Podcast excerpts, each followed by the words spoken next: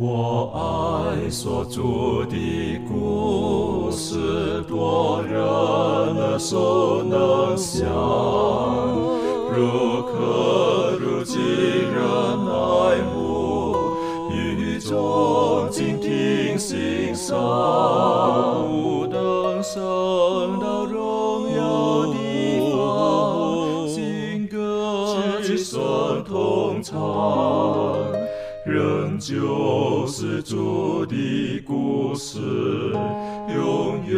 远传讲不完。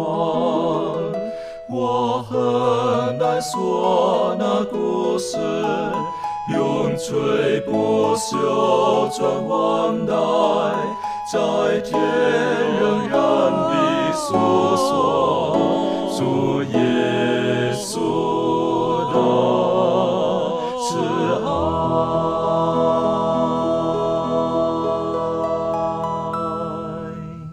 平安，欢迎来到安息医学，跟我们一起领受来自天上的福气。今天是我们第九课的学习，题目呢是回转你的心。我们知道以色列人他们过去的历史当中，他们很多时候上帝是苦口婆心的告诉他们，我是如何的爱你们，如何的保守你们，如何的带领你们，如何的拯救你们。但是他们还是三番两次，啊，他们就离开了。但是上帝呢，还是一直希望他们能够有一天可以回转。这也是对于我们今天很重要的一个信息。在我们进入今天学习之前，我们一起低头，我们请周宇为我们看做开始的祷告。主耶稣，感谢你，感谢你能与我们同在，呃，让我们有机会来到你面前向你祈祷。呃，主耶稣，你是有恩典、有怜悯的天父，我们感谢你，让我们有机会可以悔改，让我们借着主耶稣的救赎，再一次来到你的面前。你的恩典够我们用，求主耶稣能引领我们，求你也能赐下聪明智慧给我们，有圣灵的引领。接下来我们一同研究学课的时候，就求主耶稣，呃，帮助我们，使我们对你的话的理解更深，对你的认识更加加增。求主赐福，带领下的光阴，祷告奉耶稣名求，阿门。阿门。在圣经当中提到的人要回到上帝面前的悔改认罪呢，大概不外乎就是首先我们要承认我们有罪，啊，然后我们要为我们的罪而有所懊悔，之后呢，我们要愿意呃接受耶稣基督的救赎，然后还有很重要一点呢，就是我们必须离开，啊，远离我们所犯的罪。那在圣经当中，其实很多地方都有提到耶和华上帝，他说。嗯，我多次的召集你们哈，然后我希望能够救你们，我巴不得你们如何如何如何的。那在呃不同的语系当中呢，都有不同的一些我们称为的习语，或者的地方称为叫做俚语啊，就是常常会这个字词一出现的时候呢，然后就有很深的含义在里面。圣经当中也是一样的，它原文当中呢有一个有一个字呢是这个叫做呃米亚坦。那这个字呢，大概的含义就是很多的意思了。不圣经不同地方翻译，就是有的地方讲说，我巴不得，好，我巴不得，或者唯愿、但愿等等的。那在生命记当中也一样，很多次这个词出现了。就耶和华上的对他的百姓，他说我巴不得，我多么的希望你们能够回到我的面前啊，等等的。所以今天呢，啊，我邀请您打开圣经生命记的第五章，生命记第五章。那照着我们学科的安排呢，我们可以从第二十二节看到第二十九节，然后呢，呃，我们请仲怡可为我们读，然后做出这个分享，谢谢。好，我们来看《生命记》第五章二十二到二十九节。圣经说，这些话是耶和华在山上从火中、云中、幽暗中大声小谕你们全会众的。此外，并没有添别的话。他就把这话写在两块石板上，交给我了。那时火焰烧山，你们听见从黑暗中出来的声音。你们支派中所有的首领和长老都来就近我说：“看哪，耶和华我们的上帝将他的荣光和他的大能显现给我们看。我们又听见他的声音从火中出来。今日我们得见上帝与人说话，人还存活。”现在这大火将要烧灭我们，我们何必冒死呢？若再听见耶和华我们上帝的声音，就必死亡。凡属血气的，曾有何人听见永生上帝的声音从火中出来，像我们听见还能存活呢？求你进前去，听耶和华我们上帝所要说的一切话，将他对你说的话都传给我们，我们就听从遵行。你们对我说的话，耶和华都听见了。耶和华对我说：“这百姓的话，我听见了。他们所说的都是，唯愿。”他们存这样的心敬畏我，常遵守我一切的命令诫命，使他们和他们的子孙永远得福。好，呃，我们看到这段话，呃，是上帝他亲口说的。那他在最后最后面，我们看到这个二十九节的时候，他说到了“唯愿”这个词。对，那就我们对“唯愿”这个词的定义认识来说呢，我们知道“唯愿”有这个。但愿的意思，但求的意思，就是希望这样。那为什么今天上帝会用“唯愿”这个词？他为什么不要说“哦，百姓一定会这样做，他必定会这样做”，或是一种肯定的方式？他为什么不要这样说？他为什么要用一个“但愿”“但求”“唯愿”？为什么要用“唯愿”呢？呃，那我们其实我们很嗯浅显易知，我们可以看出来，其实上帝他赐下了一个很宝贵的礼物在我们每一个人身上。那就是嗯自由意志的选择权，因为如果今天我们没有自由意志的选择权的话，上帝他不会说唯愿你们这样做，嗯，就因为我们有这样的自由意志的选择权，所以我们今天可以嗯不用被上帝就是强迫让我们去敬拜他或是跟从他，他不是用这种方式。来让我们去跟从引领他，呃，而是让让我们有这种自由意志的选选择权。但是当然，他希望我们选择是对的，所以今天他用这个唯愿的词来呃放在圣经里面当中。那我们看到，嗯，在历代愿望当中呢，也有一段话说到：上帝他不强迫人放弃他们的不幸，光明与黑暗，真理和谬误，都摆在他们的面前，要他们自己决定何去何从。人的心智被赋予辨别是非的能力，上帝不要人在一时冲动之下做出决定，而是要人根据大量的凭据来定是非，仔细的以经解经。所以，我们看到今天上帝他赐下这个宝贵的自由意志给我们每一个人，那我们要做出的选择在于。呃，我们每一个人自己，那今天在这个世上，同样我们要选择很多事情，我们都要自己去做决定。那今天我们要跟从主，还是要跟从这个撒旦的脚步，都取决于我们。那我们要这个要有智慧，要有这个渴慕真理的心，这样我们才能做出对的选择。而且我们也不要就是呃轻忽了上帝给我们这种。宝贵的自由意志的选择，而是我们要去珍惜，然后并且做出对的选择。的确哈，所以如果我们再再再复习一下刚才仲宇带我们看的这一段经文，啊，我们晓得那个是我们称为叫做呃火焰冒，就是这个山在冒火焰，好，然后地大震动等等的，然后百姓呢就应该这个看到这种场面呢，应该是惊吓不已，啊，那摩西上山去，然后再一次取了法板。然后耶和华上帝呢就说：“哎，你们看着哈，你们知道我多么厉害了哈，你们敢再不听话看看哈，是不是？你们看了哈，这个火哈，我告诉你们，它会烧死你们的等等。那耶和华上帝不是这么说了，是不是？圣经的记录啊，他是用非常低的姿态，他是违愿你们。啊，你们看见这一切了，你们也说我们愿意了，但是我还是说违愿你们。耶和华上帝不是用勉强。”他还是给他的百姓绝对的选择权，纵使你们知道我是如何的带领你们，一直到今天，在这个地方他说到是不是？你们可以真的是从心里面敬畏我，那这个敬畏怎么样？就像当年，哈那群百姓，是不是他他们的期待，就是他们的那种的那种的心情，哈那种的方式，那种的，呃当时讲的话，对不对？哎呀，我我们都愿意听，啊，到这个四十年之后呢，耶和华上帝说唯愿。你们今天还是跟以前一样，可是我们晓得，后来并不是这个样子啊，是不是？人是很奇怪的哈，人人常常会忘记感恩。好，我们觉得人家对我们好是理所当然的，可是我们忘记感恩。好，我们忘记神是如何的带领我们。所以我想请问一下这个呃攀登哈，就是如何在生命当中我们可以靠得住然后我们可以做出正确的选择，然后不会遗憾的等等。这方面你有没有什么可以跟我们分享的？好，在前几次的学科当中，我们有研究过，特别研究过因信称义这样一个讲法。其实因信称义的这个信，它就包含着一种主权的转移，就是我们心甘情愿的将自己的主权交给上帝。所以在新约当中也讲到说，你们不要成为这个律法的奴隶，不要成为这个任何人的奴隶，也不要成为罪的奴隶。你们要学会成为耶稣基督的奴隶，或者说你们要学会成为义的奴仆，有这样一种说法。所以就是把主权交给上帝，他会帮我们管理好这个主权。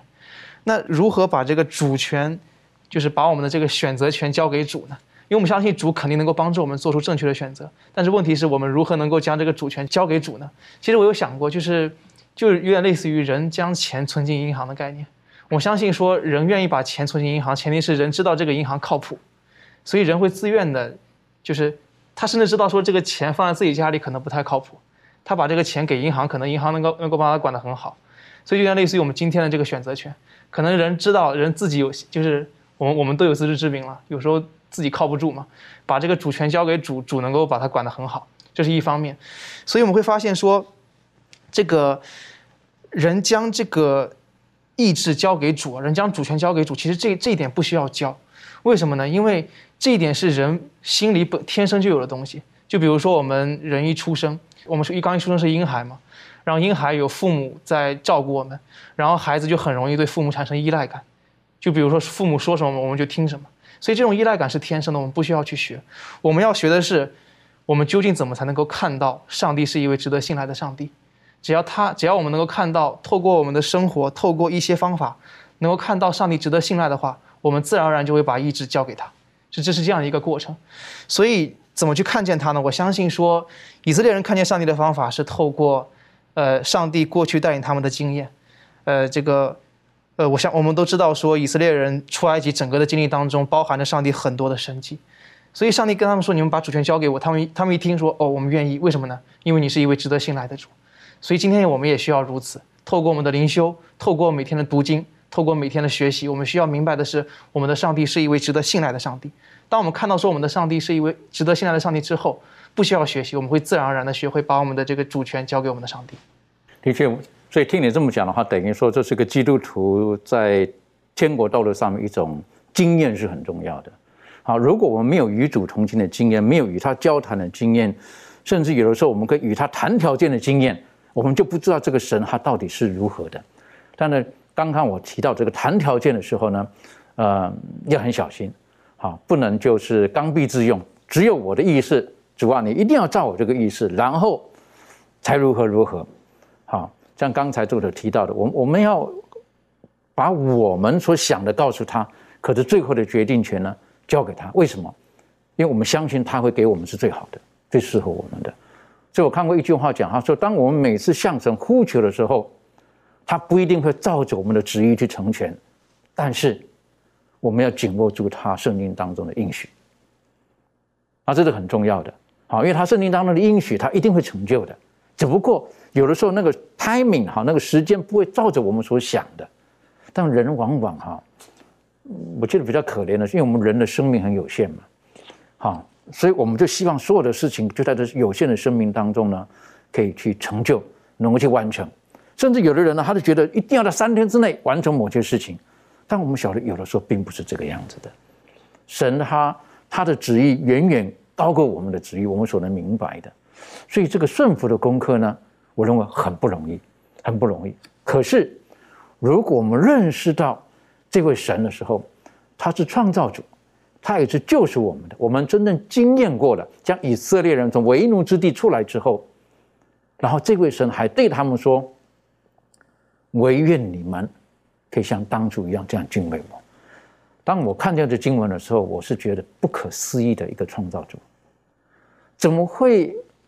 会把自己屈就到一个程度，他会跟人平起平坐讲：“哎，但愿啊，拜托了。”好，我我觉得这个是不可思议的，怎么会有一个神，他是这个样子的？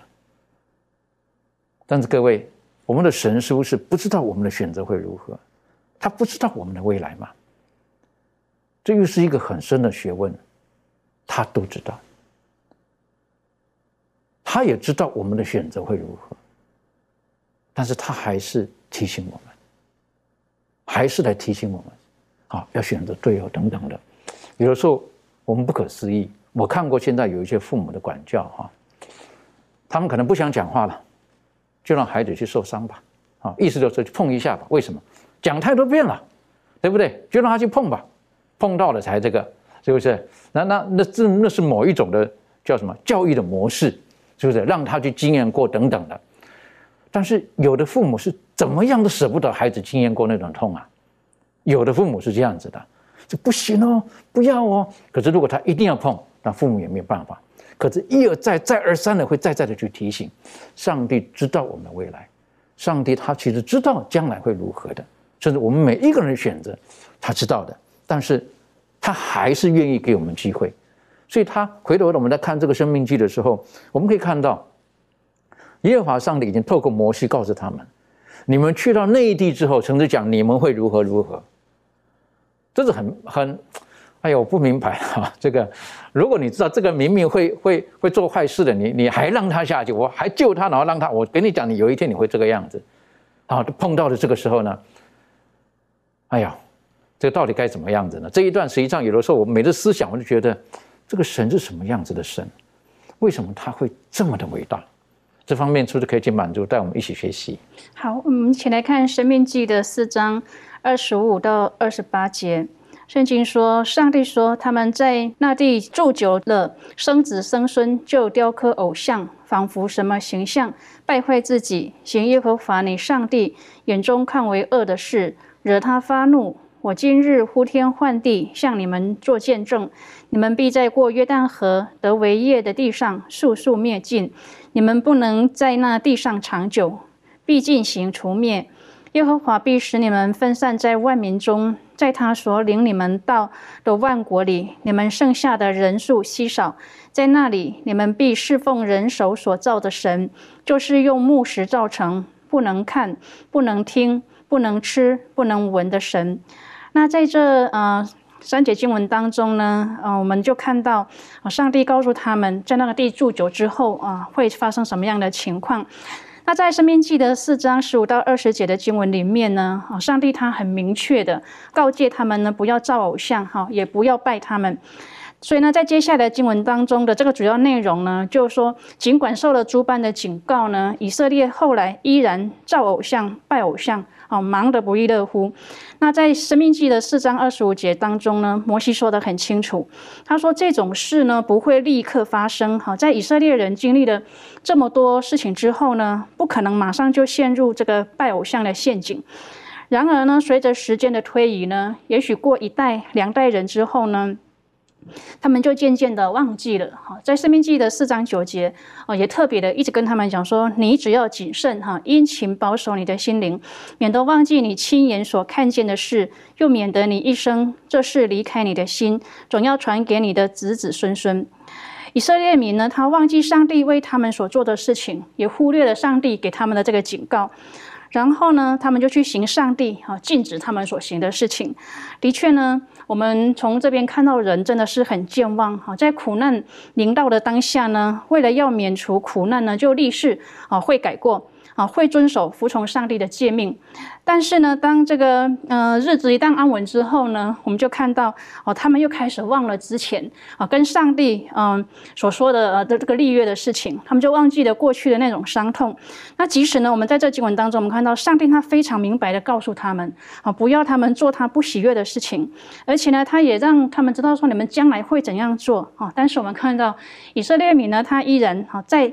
没有警醒的状况当中呢，他们一步一步的哈陷入了这种哦造偶像啊、拜偶像的这种呃拜偶像的这种陷阱当中。所以这也给我们很大的提醒，就是说，其实上帝是很爱我们的，他呃为了避免让我们呃陷入这样的罪当中，他一直提醒我们，告诉我们。所以呢，我们真的要呃非常对这种上帝的上帝的话呢，要非常的上心哦，在这上面我们要警时时警醒，我们才可以避免这样的过错。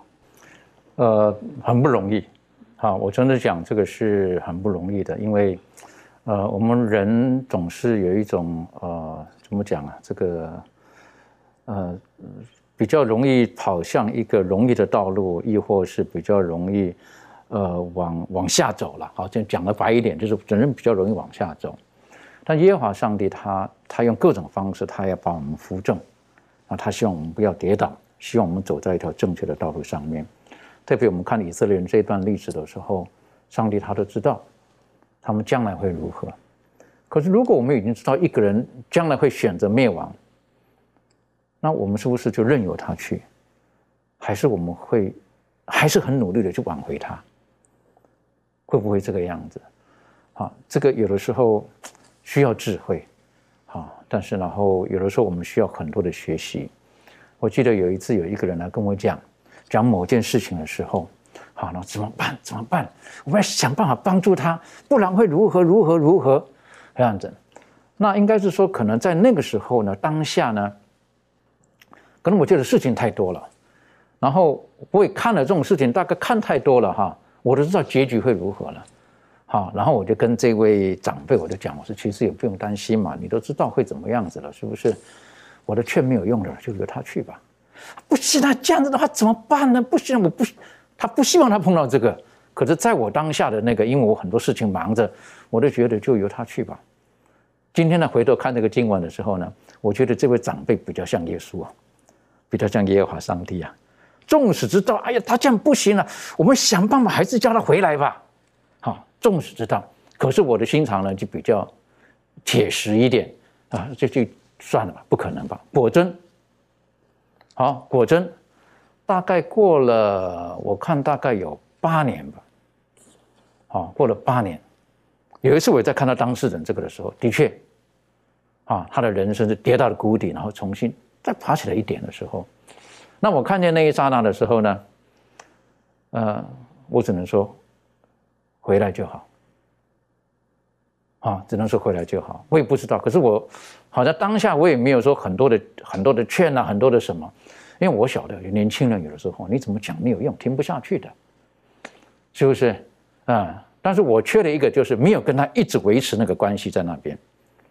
可是八年后有一天，忽然你在教堂看见的时候，哎，啊听一下，哎呀，真的是很很辛苦，过得很辛苦。那我想，本来大概就是这样子嘛，好，本来就不适合的嘛。你硬要这样下去，是不是？那就让你去碰吧。好，但是实际上有的时候不知道，如果当时大力的去挽回的时候会如何呢？可是我们没有办法涂改历史了，所以在当下我就觉得，如何让他觉得他回来的地方是他的家，这个教会是他的家，他无论受了任何的伤，回来这个地方，我们永远欢迎他。我觉得这个是很重要的功课。今天有很多的人，也许已经受伤了，他不敢回来。为什么？因为他觉得身体污秽，他觉得自己不配等等的。但是我们一直要像我们的天父一样，无论怎么样子，他都希望他的孩子能够回来，就像那浪子的故事的父亲一样。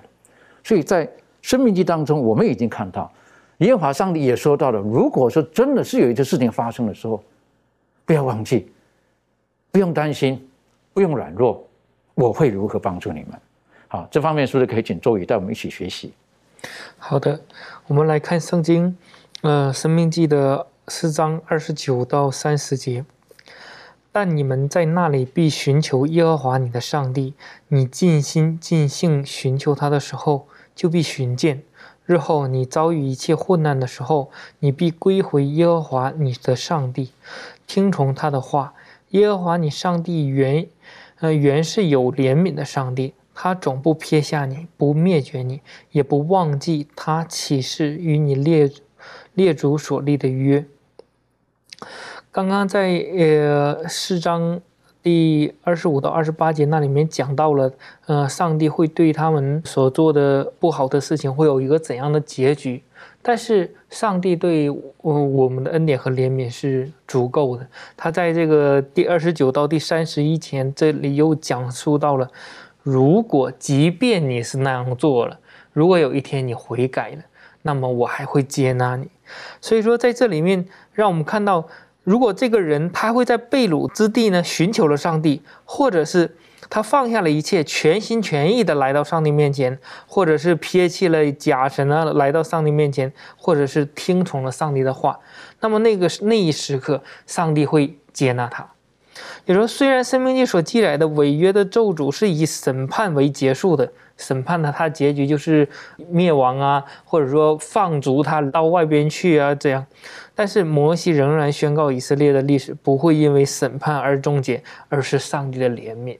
上帝的爱慈爱是够他们用，所以说在这里面，让摩西告诉我们有三个证据证明上帝是有怜爱之心的。第一个，上帝他不会撇弃以色列；第二个，就是也不会灭绝他的百姓；第三个呢，更不会忘记他与呃以色列的先祖所立的约。摩西在这里面通过这三方面告诉我们，上帝他是有怜悯的，而且怜悯这一个词在旧约当中啊，一共出现了十三次。这十三次全部都是用在上帝的身上，所以说由此可见，我们的上帝是有怜悯的一个上帝。所以说，上帝的恩典是真的是很奇妙的。只要我们真心的选择悔改，上帝就会接纳。的确哈，所以在这边呢，他提醒他是他用很多的方式哈，然后呢，他会呃，他继续跟我们保持那个关系。可是我刚刚看到您分享的时候呢，特别有一个我是觉得。我们的神他提到这句话哈，他说：“我总不撇下你，也不会灭绝你。为什么？也不会忘记我耶和华上帝与你的列祖所立的约。”哎呀，这个是让人很感动的。纵使你那么坏，啊，你们调皮捣蛋，但是我不会撇下你。我是觉得这对我们来讲是一个何等大的安慰。如果我们知道我们生命的光景为何，我们知道神不会离开我们。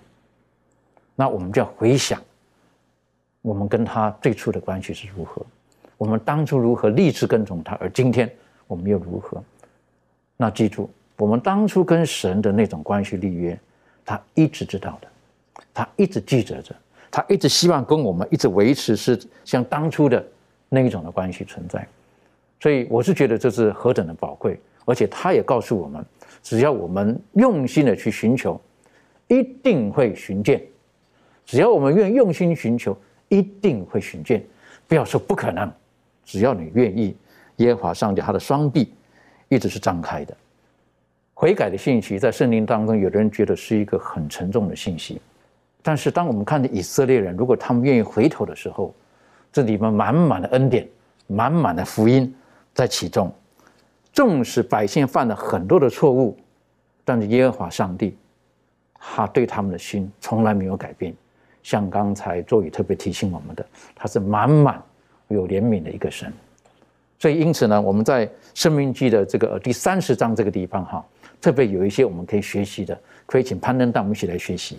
好，我们来看一下《生命记》的三十章，我们特别来读一下二节到四节。圣经说：“你和你的子孙若尽心尽性归向耶和华你的上帝。”照着我今日一切所吩咐的，听从他的话，那时耶和华你的上帝必连续你，救回你这被掳的子民。耶和华你的上帝要回转过来，从分散你到的万民中将你招聚回来。你被赶散的人，就是在天涯的，耶和华你的上帝也必从那里将你招聚回来。所以感觉说这句话，它，呃，应验了一部分，而且在未来会继续应验，有点类似于预言的感觉。因为在这个过去，在埃及的时候，他们做过奴仆，上帝把他们招聚了回来。那未来，我们我们也知道说，我们也比较清楚旧约历史，我们知道说，未来以色列人又背叛了很很很多次，有很多次的背叛，然后被外邦的民族欺压，然后又分散，然后上帝又选择继续的去帮助他们，让他们重新的去，就是。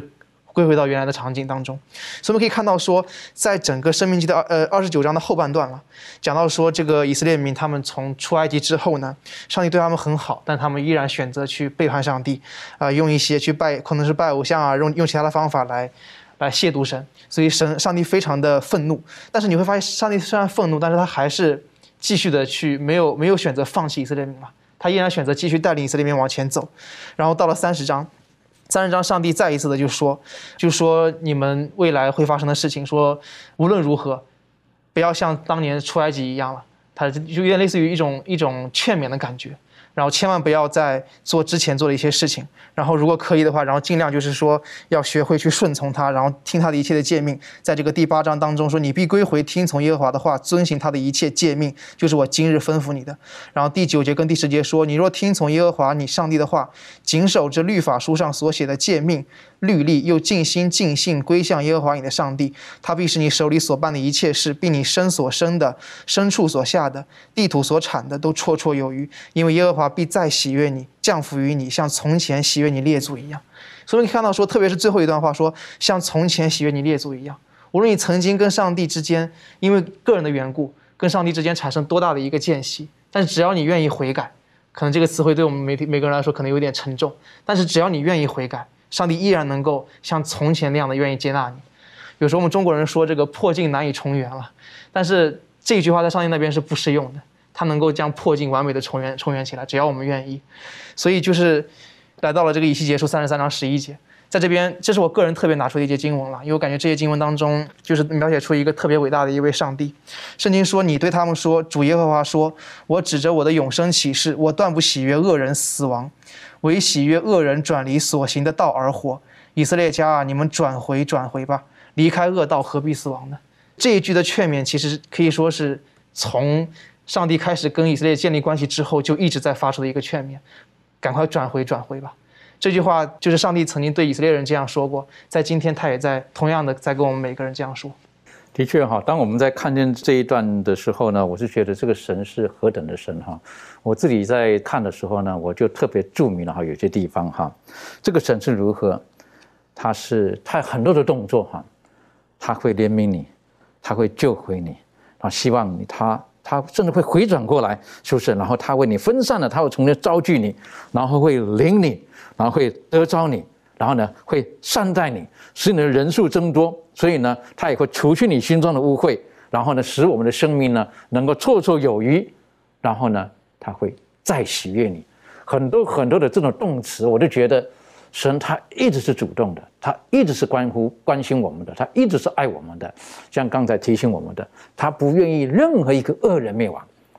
在我们觉得恶人好像是罪有应得，但在神的眼中，他不是。他希望我们能够回转，我们的生命可以因着耶稣基督可以被翻转，然后呢，可以更加的丰盛。所以我想请问一下众议哈，有的时候我们像你年纪轻，看到周边很多年轻人会选择他们自己想选择的东西，有的时候明明知道那是不正确的，但有的时候我们也无可奈何了。就是，但是面对有的时候我们我们碰到生命当中有一些人，可能可能所做的选择。呃，与神的期待有有出入的时候，实际上这个今天的经文可以给我们一些的提醒，然后呢，我们也可以用同样的心情去去或者同样的态度去面对我们的这些朋友啦，或者这一些的人。呃，你有什么这方面可以跟我们分享的吗？OK。那从这段刚才所读的这段经文当中，我们可以看到，上帝呃不断的在强调，我们需要一个真实的悔改。尽管我们在这世上面对有很多各式各样的呃诱惑啊，或是选择挑战，但是呢，悔改是一个身为基督徒进入天国最核心的一个课题，而且并且我们是要带着一个真实的悔改。那什么是真实的悔改呢？是一个呃。不光他能够承认自己所犯的罪，还有他所做的恶，还知道上帝对人犯罪的态度是什么，对自己犯罪的实质还有危害，也要有所认识。那这样呢，我们对上帝才能够产生真实的敬畏。对，那从心里对自己所犯的罪有真实的这种悔恨、恨恶。然后不再走过往的这些老路，然后重新回转做一个新造的人，那这个才是真实的悔改。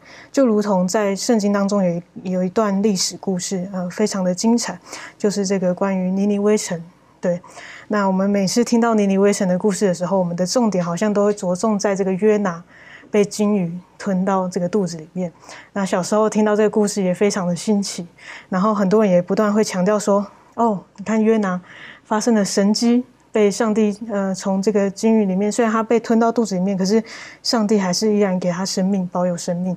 然后，可是呢，这段故事其实最大的神迹，最大的重点不在约拿身上，是在哪里？是在尼尼微城百姓身上。为什么？我们看到约拿到了这个尼尼微城的时候，他开始讲述你们要悔改，你们要回转，然后归向神。然后这些尼尼微城的百姓呢，他们一听到约拿这样子的分享、这样的讲道的时候，他们就开始意识到自己的恶行确实已经触怒上帝，然后知道他们如果不再悔改，就要被上帝所毁灭。所以呢，他们上到君王，下到百姓，全部都披麻蒙灰，然后向上帝悔改认罪。然后不再作恶，也不再抵挡上帝。然后他们的悔改是由心发出来的，是一个真实的。那我们呢？看到今天的我们，我们常常到主的面前悔改认罪，我们一而再再而三，然后哭求也好，或者是呃做任何的事情，然后到上帝面前就是犯了错，然后马上到上帝面前说：“啊，我犯了罪，主啊，求你怜悯我。”然后当我们说完的时候，下一步。我们一阿面的时候，下一步我们又做了我们刚刚所希望我们悔改的这件事情，我们又做同样的错误。那这样子呢，不是一个真实的悔改，因为我们不是发自内心的想要去呃认罪。当我们不是发自内心的时候，临到事情的时候，我们还是顾及我们个人的利益啊。欲望还是受着这些罪性的支配来做做事情，然后贪图这种最终之乐，没有实际的变化。那这样的悔改呢，只是表面功夫而已，根本就不是合神的心意。那我们要知道，上帝他是鉴察人心的，所以我们没办法欺骗欺骗他。唯有真实的悔改，我们才可以得到天父的怜悯还有恩待。讲了真实的悔改，那个是一个生命的翻转啊。嗯，那是宝贵的，但我个人有的时候也会提醒，就是有的人可能他的悔改没有办法马上生命得到翻转，可能像刚刚中医所提到的哈，这个来到主人面前，一转过头来呢，他又忘记了，他他又重复了。圣经当中有很多人，他们有是重复的这种的错误，但是我觉得圣经当中最宝贵的就是，纵使是这个样子，只要你愿意回头，神。永远会接纳你。我认为这是一个宝贝，就怕你不愿意回头了，你算了，我不可能了。但我觉得很多时候我们人可能反而比上帝还残酷。好，我给你两次机会哦，第三次不没有了。好，你当我是傻瓜呀？好，我我们人有的是这样，对不对？事不过三。但是圣经当中宝贝的信息是：一人虽跌倒七次，还会再站起来。啊，纵使有的时候我们软弱的，神还是会爱我们。所以讲到悔改的时候，在这个刚才的经文当中，实际上还有很多的片段，还有很多的核心是我们所可以去认真去思考的。呃，周宇在这经文当中有没有什么可以拿出来跟我们一起分享的？好的，我们再来看一下《生命记》的三十章一到第十节，在这里面让我们看到了以色列人的悔改，它的表现让我们可以看到的。我们简单来说，我们来看第一节。这里面的最后一段就讲到了，说必心里追念祝福的话，也说当他们因为犯罪离弃上帝，然后被呃驱赶到万国当中的时候，如果当他们的心里面追念这些祝福的话的时候，那么他们会回到上帝的面前，因为那些祝福的话就是上帝与以色列人所立的那个约，也说那个应许。如果以色列人永远记得那个约，当他们即使是迷失了。当他们回想起这个约的时候，那么他们还是可以呃回到上帝的面前。接下来我们再来看第二节，这里讲到他说：“你和你的子孙，如果是尽心尽性的归向耶和华你的上帝，就是今日所吩咐的听从他的话，那么那个时候呢，是需要真心的悔改，并且尽心尽性的归向耶和华我们的上帝。那么那个时候，上帝也会怜悯他。”嗯，因为我们在呃研究这个生命记的时候，经常提到的就是这几个字，就是尽心、尽性、尽意、尽力等等这样的一句话。所以说，上帝想要我们对回应他的是用尽自己的所有的那个言语啊、思想啊、心力啊，所以说是用尽这些，而不是敷衍的，也不是口头上的一个基督徒这样。所以说，上帝是希望我们是真心悔改。这里也讲到说，听从今日所吩咐的一切话呢，就是让我们要顺服在他的里面，并不是说，呃，好了，我因为惧怕，我因为苦难，我来到上面，而是因为说我愿意悔改，我愿意呃来到上帝面前，我也愿意顺从他的话。这里面要表现出来的就是一个顺服。接下来在这下边还有就是说，要谨守这律法书上所写的诫命和律例。之前我们也也讨论到了，就说，当上帝所爱的子民如果回转，被上帝的爱所感化，回转到上帝面前，并不是因为他守了诫命，他做的如何的好，是上帝才饶恕他，而是因为他得到了上帝的恩典和爱的时候，他愿意去遵守，这是他得蒙赦免的一个结果，而不是得蒙赦免的一个条件。所以说。当每一个被上帝的爱所感化的人，他是愿意遵守上帝的诫命的，愿意按照上帝的标准，也就是天国的原则去行的。所以说，在这里面就可以让我们看到，如果一个真正的悔改，他永远的会记住这些节点。所以，悔改的人，他们的生命是会会跟以前不一样的。他以前喜欢做的事情，悔改之后呢，他会改变，他不愿意去做了。然后呢，还有呢，在这边刚才的这个生命记当中特别提醒了，就是他跟上帝的关系，他所得罪的上帝，他跟上帝的关系会重新的修复，他会尽心尽心尽意尽力爱上帝，而且会归向他。所以还记得当大卫他犯罪之后，拿单责备他的时候，他立刻知道，他得罪的不单单是人，他真正的问题是他远离了上帝，他得罪了上帝，所以他知道他必须最重要的事情。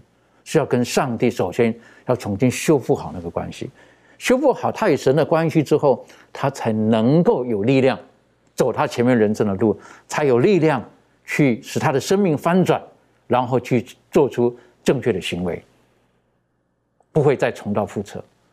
所以跟神的关系在这个地方，生命记提到了：你们回转之后，你们尽心尽力尽意的爱我，守我的诫命，我会保守你们。如果我们继续看下去的时候，他会说到，其实这律法离你们不远，就在你们心里的旁边的。但回头再来讲悔改，我想请问一下满足，其实有的人会讲啊，我错了，啊，请你原谅我。那悔改两个层面的，一个是因为你担心这个悔改之后的后果会如何，不是，就是你犯罪的后果会如何，你很哎呀，很很很担心的后果临到你身上。另外一个是真的，你觉得这件事情做错了。还先不要讲后果，这里有什么分别？你可以带我们一起来思考吗？好，嗯，圣经告诉我们呢，我们的上帝呢是一个恨恶罪的一个主，但是他是爱罪人的主。如果呢，今天我们犯了罪啊，被抓到之后，我们改变呢，这固然是一件很好的事情。但是呢，如果我们是因为犯了罪啊，怕被惩罚而愿意改变这种错误的行为，那么我们的生命呢，就会依然在这个罪恶当中啊，来来回回哈，因为我们看不到啊，这个罪呢，对我们生命的一个伤害，呃，一直姑息这个罪的破坏力哈，让我们在这个罪中去享受这个罪所带来的一个乐趣。然而呢，这样的改变呢，一点都不会为我们的生命带来啊好处，也不会让我们的生命呢成长得到益处。但是如果说我们是呃因为这个罪的本身呢，呃感到痛苦，那么呢，相信我们都可以在啊诚心。呃，认罪悔改当中呢，得到一个啊越来越美丽，而且是越来越丰盛的人生。我们的上帝呢是呃爱罪人的主啊，当我们愿意呢，在这个主的面前呢，为我们所犯下的这个罪呢啊谦心悔过的时候呢，我们就可以得到这个上帝的喜悦啊，进而呢，在这个认罪当中呢，呃，得到在主里面啊建造了这个美好的生活。啊，当我们可以分清楚啊，自己是为这个罪悔改的这个状态的时候呢，我们就可以得到上帝他要赐给人的这个永远的生命。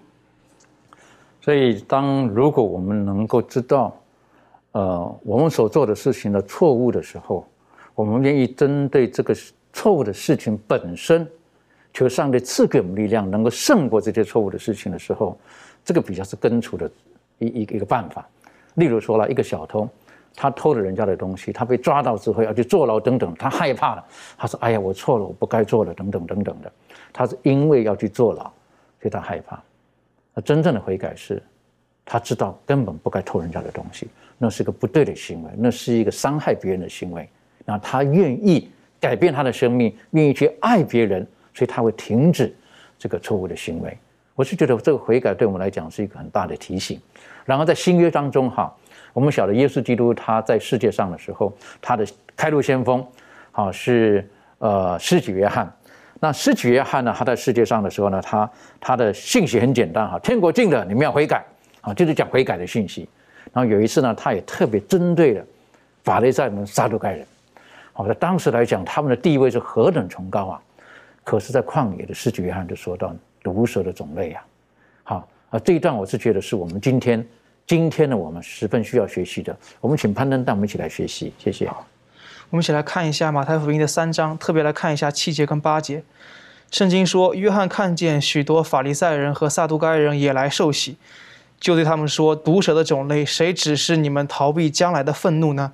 你们要结出果子来，与悔改的心相称。”这边特别强调说，你们要结出果子来，与悔改的心相称。悔改，刚刚我们前面一直在讲悔改，然后我们又想到说，之前在这个生命记三十章当中也强调一个归回的一个概念。我们这边先稍微讲一下归回。归回在希伯来书里，在希伯来文里面，它的强调就是说，可能你走偏了，有一段时间你路走偏了，然后归回就是你原路再返回来。是这样一种意思。当我们看《生命记》的时候，我们很很多次都说嘛，归回就是你们要守上帝的律法，听我的命令，守上帝的话语。所以这个就是归回的一种一种一种体现。那这种体现，法利赛人有没有做到呢？这是很很多时候这是我们的疑问了。那法利赛人律法主义守律守律法守的这么专一，应该应该做到了吧？但是这个约翰却跟我们说，说你们需要结出果子来，与悔改的心相称，也就告诉我们说，这个。所谓的这个法利赛人，他们所谓的这个律法主义，其实本质上没有达到上帝的要求。上帝所所认为的归回，所认为的守律法的这个方式，跟法利赛人的方式是不一样的。其实很多时候，当我们看到整个，呃，犹太历史的时候，我们其实能够理解说，为什么他们会犯这样的一个错误。在这个他们被我们我们知道说，上帝说，当你们选择背逆我的时候呢，你们就之后会，呃，可能会国破家亡，可能会出现这样一种情况。所以在我们知道说，这个巴比伦之后就灭了南国犹大嘛。在灭南国犹大之前，大概在这个我们知道说，在灭犹大之前，那个时候的百姓，他们其实并不是非常看重律法，这也是他们为什么会被被掳的原因。在这个历代之下的呃列王记下的二十二章里面，讲到说有一次约西亚王他修缮圣殿。结果人们去修圣圣圣殿的时候，修着修着把律法书找到了，所以就可能说这个律法书可能已经丢了一段时间了。他们一直没有看中这个律法书，也就没有把它找回来。所以可以看出说，在被掳之前，他们非常的就是说不是看重不很不是很看重律法，不是很看重跟上帝的关系。当他们被掳之后呢，他们开始格外的看重律法。所以就是从这个被掳之后那个第一代先知但以理嘛，然后之后的每一代先知一直在传说你们就是就是要要要学会。去遵守律法，所以他们知道这个痛了嘛？他们已经被掳了，已经在已经处于在其他国家的控制之下之后，他们知道痛了，他们开始去守律法了，开始去跟上帝建立关系了。所以一直到一直这个这个从这个被掳之后，一直到耶稣这个时代，这个守律法守久了，就慢慢的就变成一种守法主义的一种现象。所以有时候能够理解，但是呢，呃，理解归理解，还是无法接受了。这个。这个约翰还是讲得很清楚，说你们要结出果子来，与悔改的心相称。他特别强调说一个悔改，也就是说，单纯的守律法，只是行为上的一种守的话，并不是归回，并不是悔改。你们要真正的学会抓住律法的本质，就像耶稣所说的。耶稣在这个后面这个马太福音二三章也讲了说，这个那些法利赛人他们把这个献祭啊，把这个安息日，他们好像每一个礼节都都都做得特别完美，但是最重要的就是公义啊、仁爱那些东西，他们没有做到。而这一点呢，恰恰是耶稣。颁布律法时最想要看到的一点，所以很多时候我们今天的一个弟兄姊妹，对我们今天弟兄姊妹来说，我们也需要小心这一点。我们基督复临其实会特别的看重，说就是跟其他教派相比，我们会稍微的看重律法一点，因为我们知道律法是一个很重要的一个东西。怀生也说说，撒旦在末时的时候会欺骗我们，说上帝的律法不重要。所以，我们既然知道这一点之后呢，我们就会特别的去研究律法，说律法对于末世的子民来说是很重要的。所以，当我们看三电视信息之后呢，我们一直都强调说，上帝律法很重要，很重要。但是，我们需要小心的是，我们切不可踏入到守法主义里面，因为当我们踏入到守法主义里面之后呢，我们其实就步入了撒旦的另外一个圈套，就是就是我们所做的其实没有达到耶稣的要求。所以我们需要的是，呃，紧紧的跟着耶稣的脚步行，而不是用我们自己的方式来守律法。嗯，的确哈，这个你讲到守律法，那就提到撒都盖人、法利赛人，好，他们是两个在当时宗教来讲，他们是很大的派别的，好，他们有他们各自的一些论述的一个坚持。那我我特别看到这个经文当中的时候呢，约翰提醒他们说，他说你们要结出这个果子来，与悔改的心相称，等于就是说，你们悔改了吗？你们那种在圣殿当中然后进食祷告的悔改是一回事。可是你们结出那果子来，跟这悔改相称的是什么呢？果子是什么？我个人属灵的体会，当时法利赛人他们缺的是圣灵的果子。他们有很多行为上让人看见的事情，可是圣灵的果子就是他们缺少的仁爱、喜乐、和平、仁爱、恩慈、良善、信实、温柔、节制，他们缺少了这个东西。纵使你做了这些行为当中，可是你，内心当中你并没有真正与神合一，你只是一个表面的。作者在讲，他们可能用行为想要博取上帝的欢心，那这不是上帝所喜悦的。所以到今天来讲，不是到今天，后来呢，耶稣基督。知觉约翰他他他下被下到监狱里面呢，在马可福音开始就讲了，他说耶稣基督他一开始传道的时候也是说到天国近了，你们要悔改。可是他好像又加了一点了，他说要你们要相信福音。好，这方面呃，可不可以请了众爷带我们一起学习？好，我们来看马可福音呃第一章十五节。马可福音第一章十五节，圣经上说到日期满了，上帝的国近了，你们当悔改。信福音，对他就是加了这句信福音。那我们可以看见耶稣他为什么要说，嗯，把悔改跟福音两个联系在一起呢？他说到我们要得永生进天国的人都必须要悔改，并且我们要信福音，也就是我们要将悔改还有信福音结合在一起。如果我们今天只讲，呃，这个福音，也就是信靠主的救恩，然后不悔改自己的罪。那就是一个没有行为的死的信心，是不能使我们得救的。当然，如果今天我们只讲述这个悔改，然后不讲这个信靠主的救恩，呃，也是不能使我们得救的。为什么？因为悔改这个本身呢，悔改本身它就是不能赦免我们的罪，况且我们也自己没有这个力量去做悔改的这个样子的行为。对，那。只有主的保险可以呃赦免我们的罪恶，然后使我们因信诚意。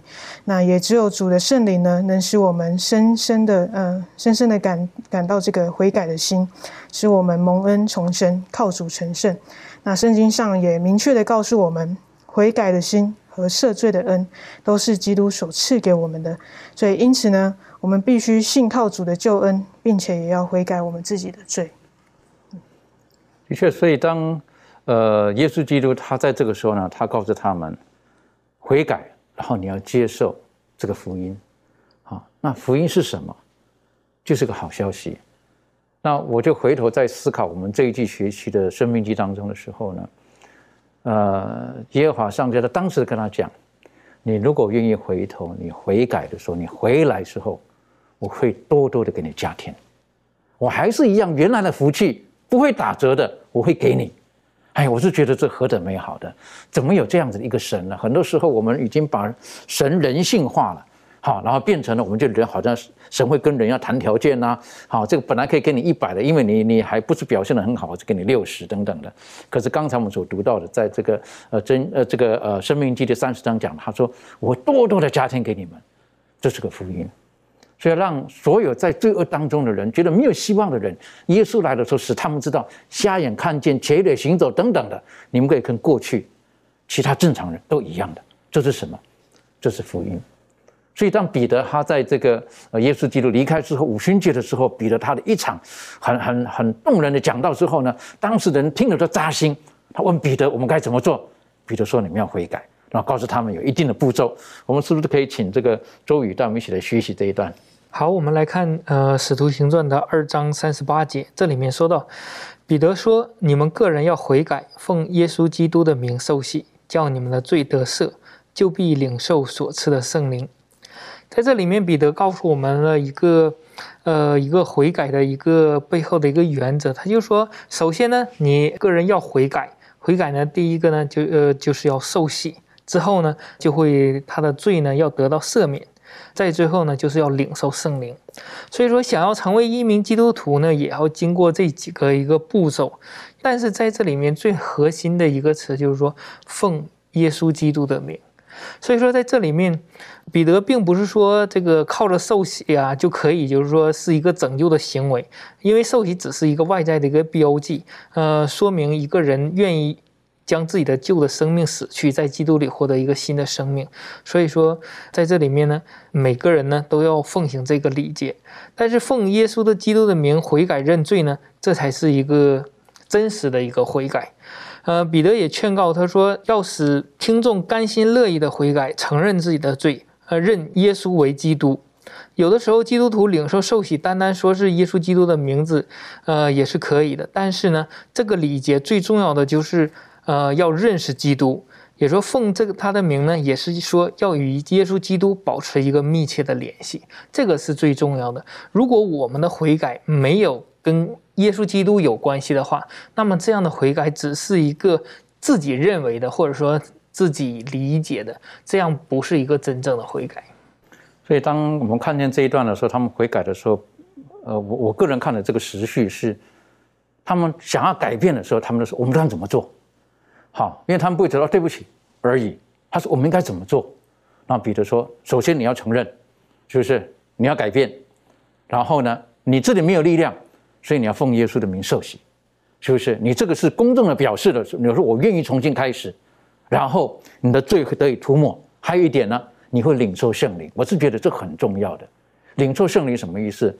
就是施觉翰讲的，要结出。”这个与与你们的结出果子与悔改的心相称。当圣灵来到的是生命会改变，然后我们就可以结出圣灵的果子，去荣耀上帝。